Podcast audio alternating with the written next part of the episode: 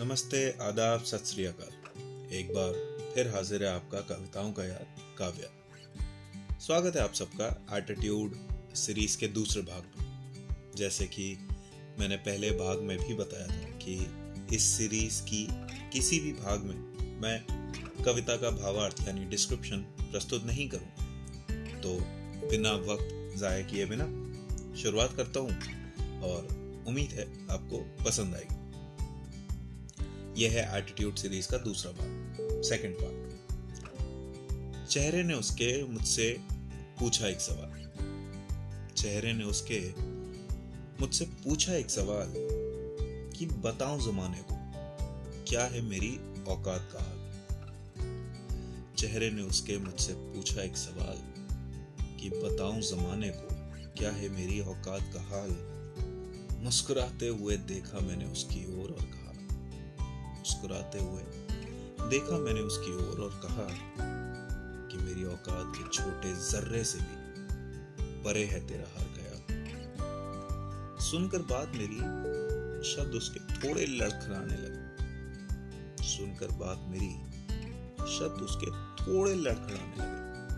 अपने करे आखेट पे हम इंसानियत का मरहम लगे बौखलाहट में जुबानी दिमाग उसका फिसलते देख, दुख हुआ। बौखलाहट में जुबानी दिमाग उसका फिसलते देख, दुख हुआ हमें तो दर्द कम हो, ताकि इसलिए मन हम उसका बहलाने लगे। सर झुकाए और आँखों में अश्क भर, उसने पुकार लगाई माफ़ी की।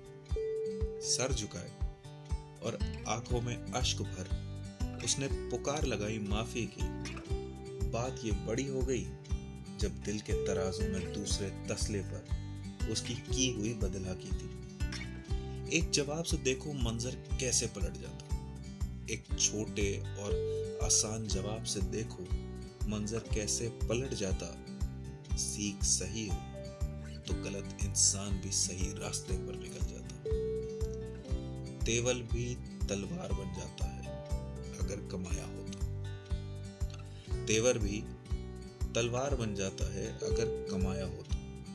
शोर भी हुंकार बन जाता है अगर सही सुनाया हो तो। ढिंडोलो अपनी आत्मा को तो पता लगेगा कि ढिंडोलो अपनी आत्मा को तो पता लगेगा कि शैतान भी इंसान बन जाता है।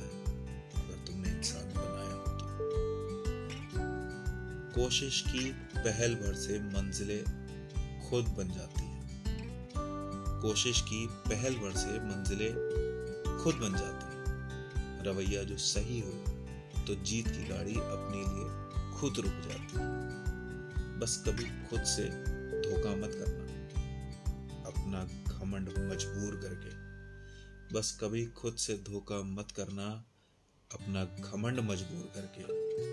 ताज खुद ब खुद सच जाएगा जो तुम टिके रहे खुद को फिजूल बातों से दूर करके ताज खुद पर खुद सच जाएगा जो तुम टिके रहे खुद को फिजूल बातों से दूर करके, जो तुम टिके रहे खुद को फिजूल बातों से दूर करके। बहुत बहुत शुक्रिया अपना कीमती वक्त मुझे देने के लिए।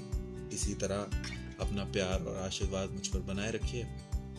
अगली पेशकश तक अलविदा लेते हुए आपसे आपका काव्यार बहुत बहुत शुक्रिया।